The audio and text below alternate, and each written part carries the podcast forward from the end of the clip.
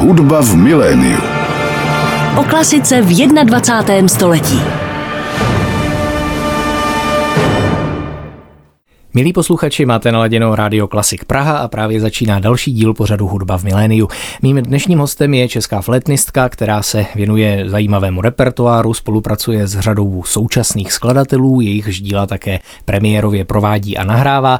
V uplynulých letech natočila například skladby Jiřího Temla, ale i Silvie Bodorové a dalších českých skladatelek a loni také u společnosti Naxos vydala CD, na kterém se podílela premiérovou nahrávkou flétnového koncertu argentinského skladatele skladatele jménem Eduardo Grau. Tak pokud jste toto jméno ještě neslyšeli, samozřejmě i tohoto autora si během dnešního pořadu představíme a ze zmíněných nahrávek si pustíme ukázky. Ve studiu Rádia Klasik Praha vítám flétnistku Janu Jarkovskou. Dobrý den. Dobrý den. Pojďme úvodem zhrnout trošku tedy vaše hudební začátky a studia. Vy jste prošla třídami slavných českých flétnistů Jiřího Válka, Jana Riedelbaucha, ale nestudovala jste jenom v Česku, tak i v Itálii, v Miláně a ve Švédsku. Tak jaká byla tato vaše hudebně vzdělávací cesta po Evropě?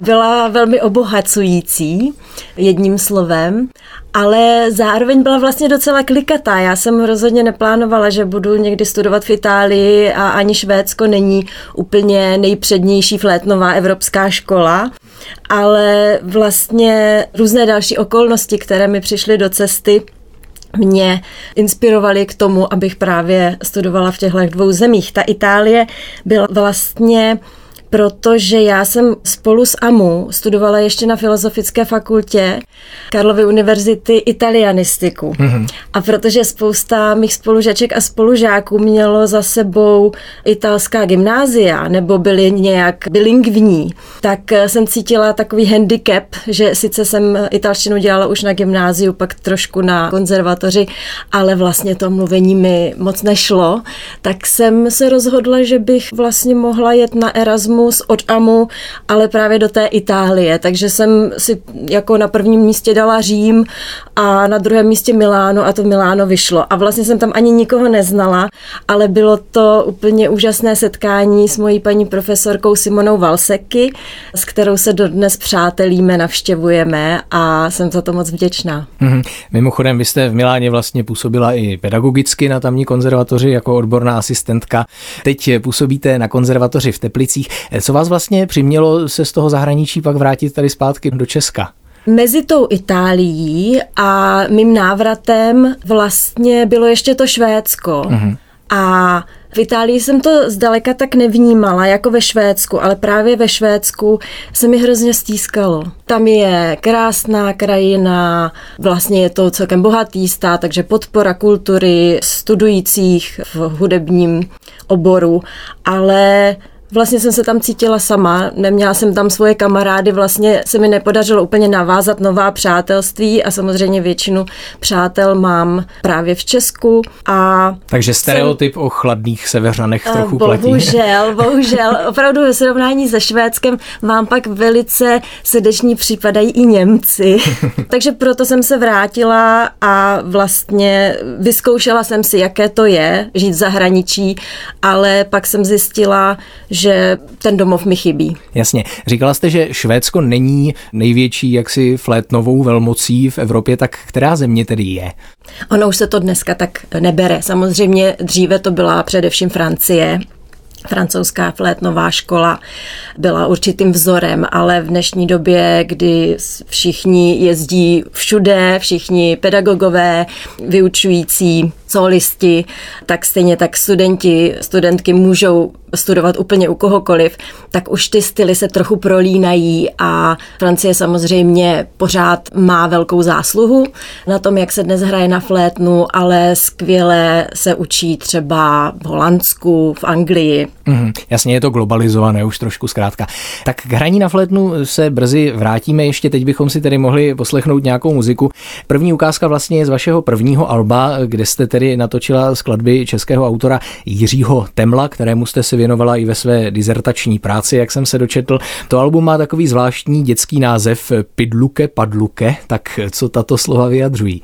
Pidluke Padluke je zaklínadlo vlastně z faustovské loutkové hry, A původně to byl název grafického listu Jiřího Šalamouna, kterým se právě Jiří Teml inspiroval a napsal stejnojmenou skladbu Sextet pro dechové nástroje Pidluke Padluke a podle toho se jmenuje celé album. Mm-hmm. Tohle je ovšem tedy jiná skladba, je to tedy dvojkoncert pro flétnu nebo pikolu, klavír a smyčcový orchestr a poslechneme si z něj teď úvodní část fantazii. Na flétnu hraje Jana Jarkovská, která je mým dnešním hostem, na klavír Bohumír Stehlík a doprovází orchestr Hudební akademie muzických umění, dirigovaný Františkem Mackem. Posloucháte Radio Klasik Praha, hostem dnešního dílu pořadu Hudba v miléniu je flétnistka Jana Jarkovská. Teď jsme jako první hudební ukázku slyšeli první větu z dvojkoncertu pro flétnu nebo pikolu, klavír a smyčce skladatele Jiřího Temla. Ukázka pocházela z prvního alba flétnistky Jany Jarkovské. V této skladbě spolu s vámi také účinkoval tedy váš dlouholetý spolupracovník, klavírista Bohumír Stehlík, se kterým ještě tvoříte i komorní duo Di Rev, tedy duo snů. Bohumír Stehlík samozřejmě byl také hostem tohoto pořadu pořadu před časem.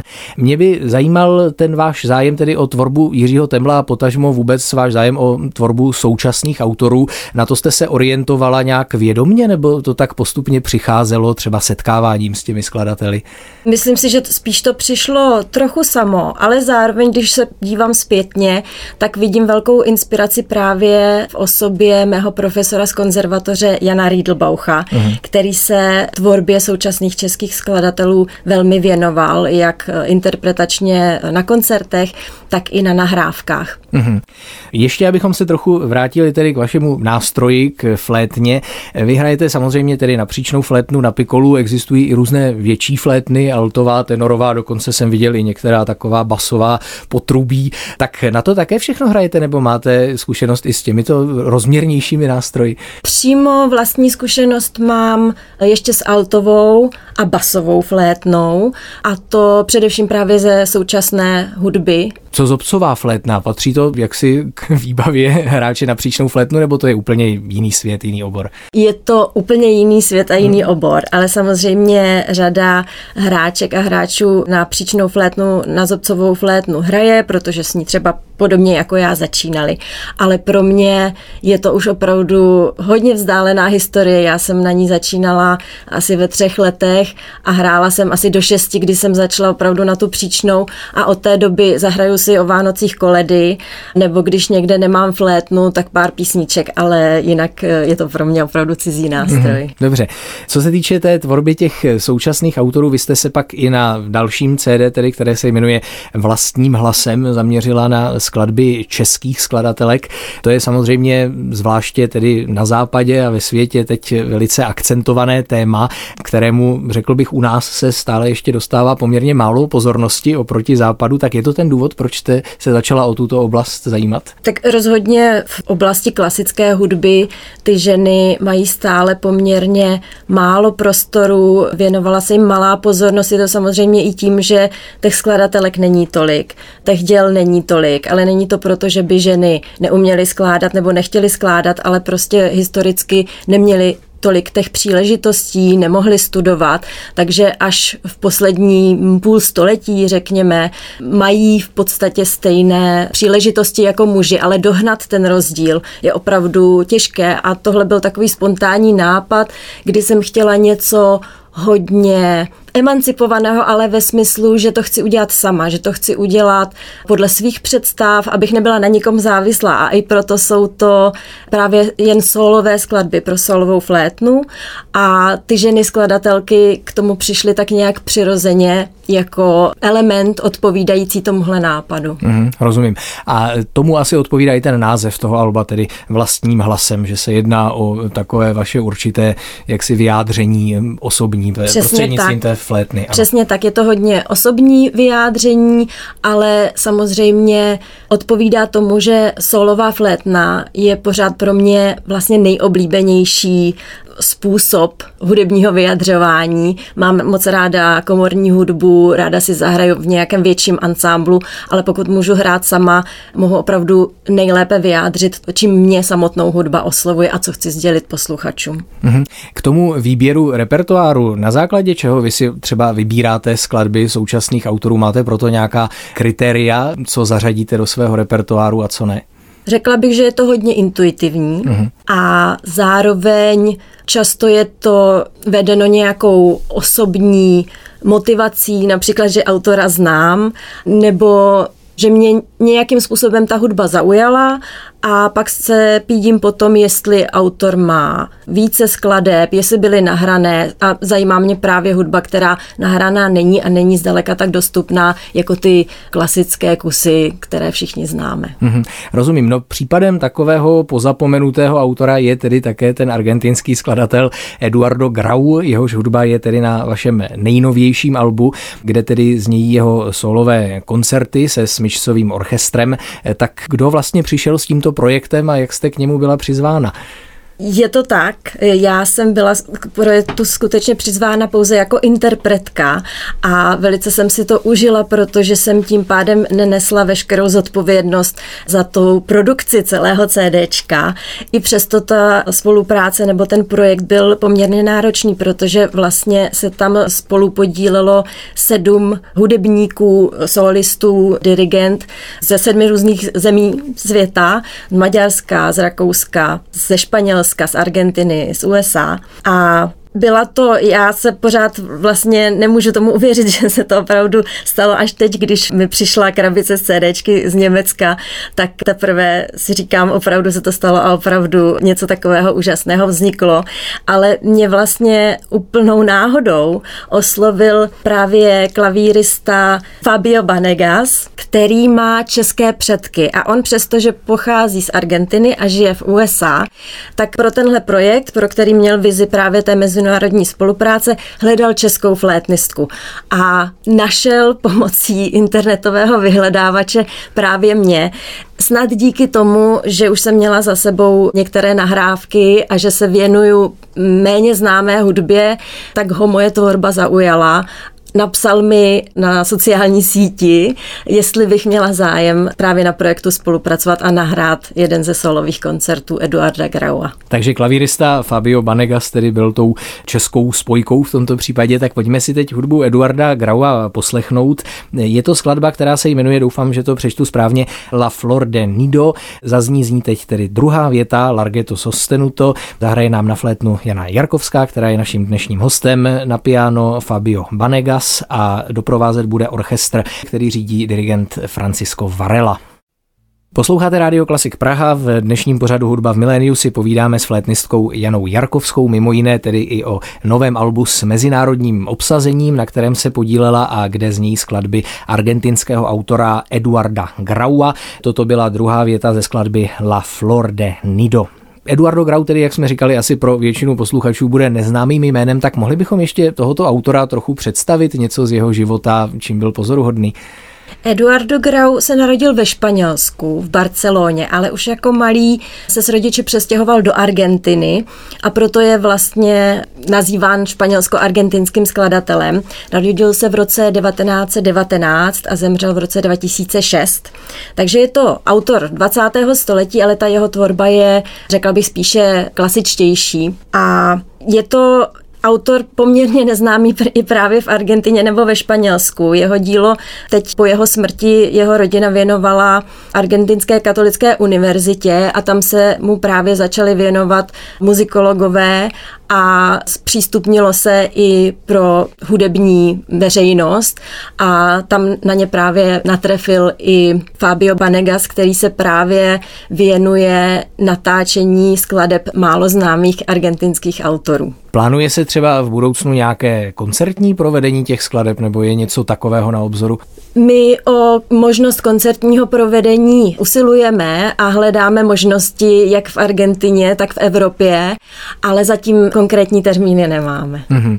Takže kdyby nás slyšel někdo z pořadatelů, tedy kdo by třeba chtěl pozvat toto mezinárodní obsazení na svůj festival a podobně, tak tohle je tedy hezká příležitost. Pojďme si tedy z toho alba ještě poslechnout jednu část, je to tedy třetí věta z téhož koncertu. Dá se tomu říkat koncert té skladbě? Je to koncert, mm, je to flétnový koncert. Tak z flétnového koncertu La Flor de Nido si ještě poslechneme třetí větu Allegro Viváče. Solo na flétnu hraje Jana Jarkovská, která je naším dnešním hostem v pořadu Hudba v miléniu.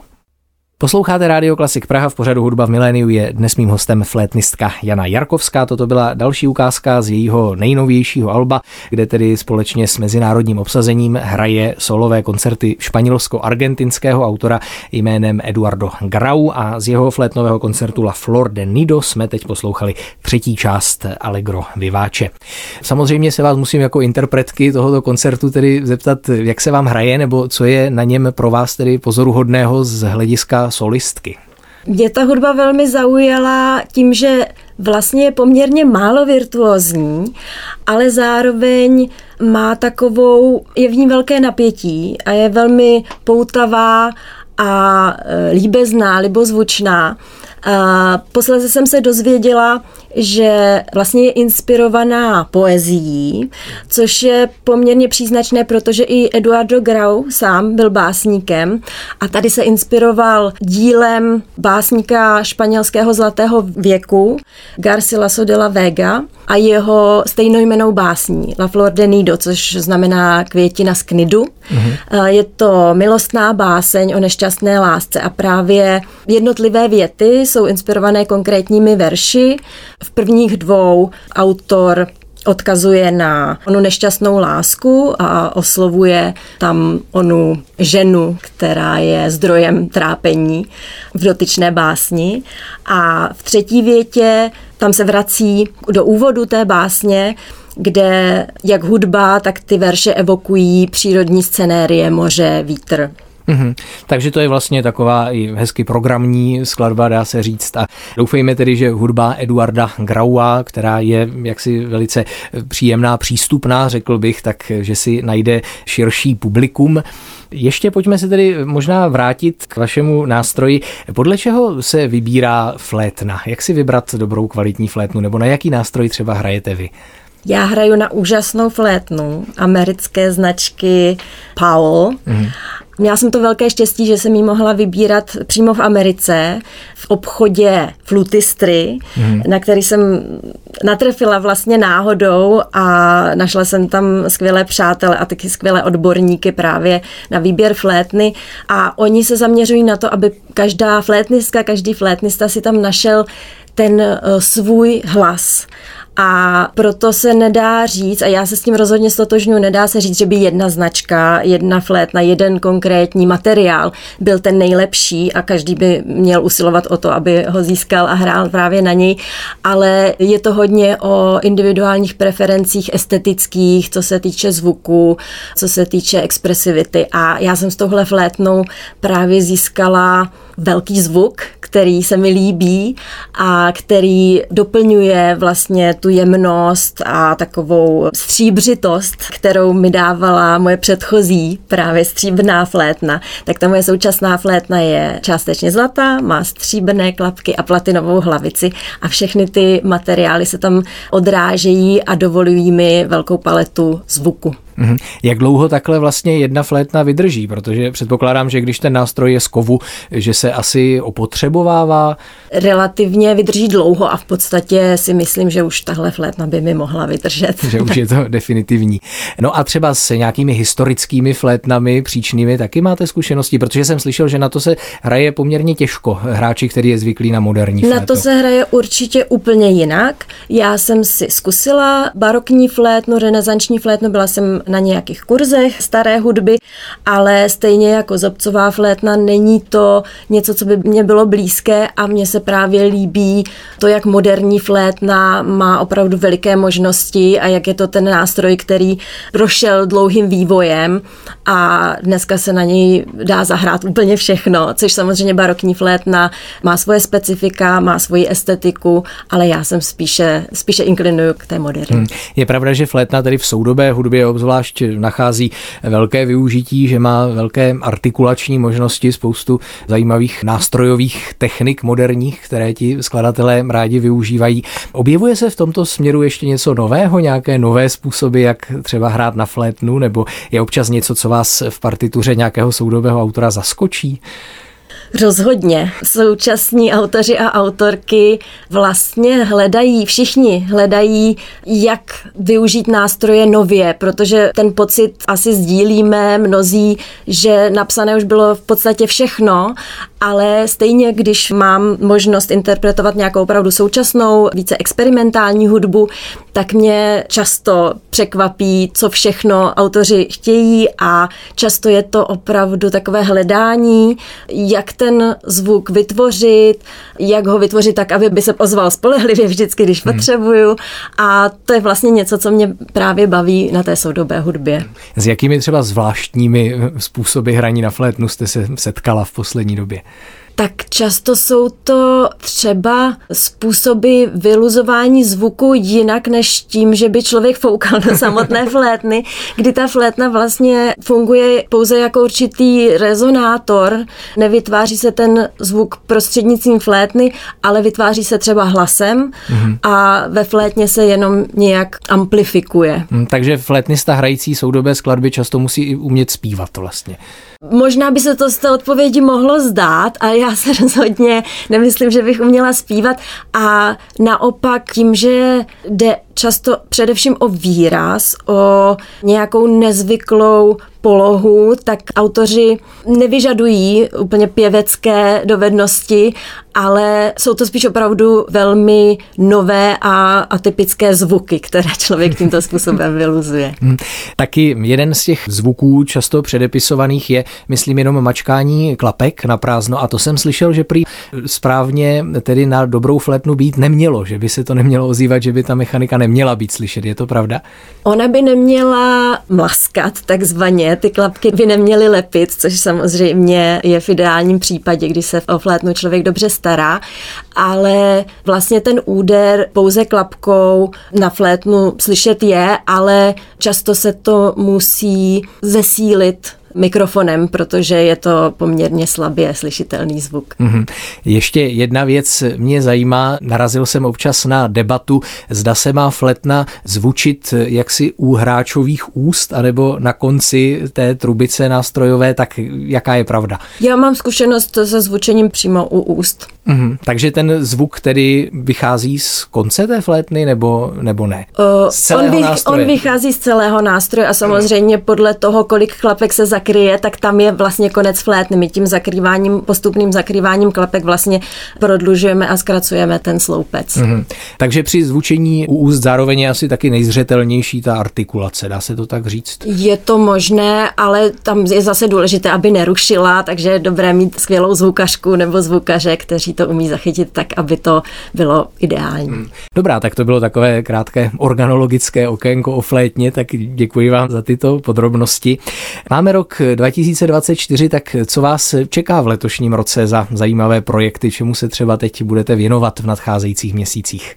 Mě čeká především v nadcházejících dvou týdnech, mě čekají zkoušky mých studentek a studentů na konzervatoři, tak to teď vyžaduje moji velkou pozornost a péči, abychom k tomu nějak úspěšně dospěli a bylo to zdárně za námi. Co se týká koncertů, tak bych teď v blízké době ráda obnovila svoji spolupráci s harfistkou Hanou Hrachovinovou, která se vrátila z Japonska a se kterou jsme hráli už dříve. A v oblasti nahrávek mám v hlavě jeden projekt, opět se to týká české hudby a doufám, že se mi ho podaří brzy zrealizovat i právě proto, že letošní rok je rokem české hudby. Mm-hmm. Zmiňovala jste ještě tedy své studenty na konzervatoři a že je teď čekají závěrečné zkoušky. Jaká je současná generace mladých flétnistů, když teď jste tedy s nimi v kontaktu jako pedagožka? Vnímáte tam třeba nějaké rozdíly oproti své generaci nebo jestli se něčím zajímavým vyznačují dnešní mladí hudebníci? Nemůžu generalizovat, protože mám kontakt opravdu s malým vzorkem. Myslím si, že pro dnešní generaci je poměrně těžké to, jak je všechno dostupné, všechny nahrávky, kurzy, studium a vlastně je těžké najít si v tom svoji cestu a věřit v to, že člověk v té přehršli všeho, všech možností opravdu může uspět. Tak to vnímám jako velký úkol z pedagogického hlediska podpořit svoje studující a vlastně podchytit jejich motivaci, aby opravdu se nebáli zkoušet všechno možné. Takže jedna z mých studentek se věnuje jazzu, mám potom studenta, který zároveň studuje na AMU skladbu, takže ten se věnuje rád právě soudobé hudbě a všechno tohle vnímám jako velké plus a jsem ráda, když s něčím takovým studenti přijdou. Hmm, tak samozřejmě budeme přát tedy mnoho úspěchu nejen vašim studentům, ale i vám. Děkujeme, že tak pilně tedy objevujete zajímavé repertoárové klenoty a budeme samozřejmě se těšit na vaše další projekty a na vaše další nahrávky. Závěrem dnešního pořadu si ještě poslechneme třetí část z dvojkoncertu pro pikolu nebo flétnu, klavír a smyčcový orchestr skladatele Jiřího Temla, kterou nahrála společně s klavíristou Bohumírem Stehlíkem a orchestrem Hudební akademie muzických umění flétnistka Jana Jarkovská, která byla mým dnešním hostem v pořadu Hudba v miléniu. Tak moc vám děkuji za rozhovor, mějte se dobře a budu se těšit opět někdy naslyšenou. Taky děkuji, nashledanou. A od mikrofonu se pro dnešek loučí Ondřej Fischer. Hudba v miléniu.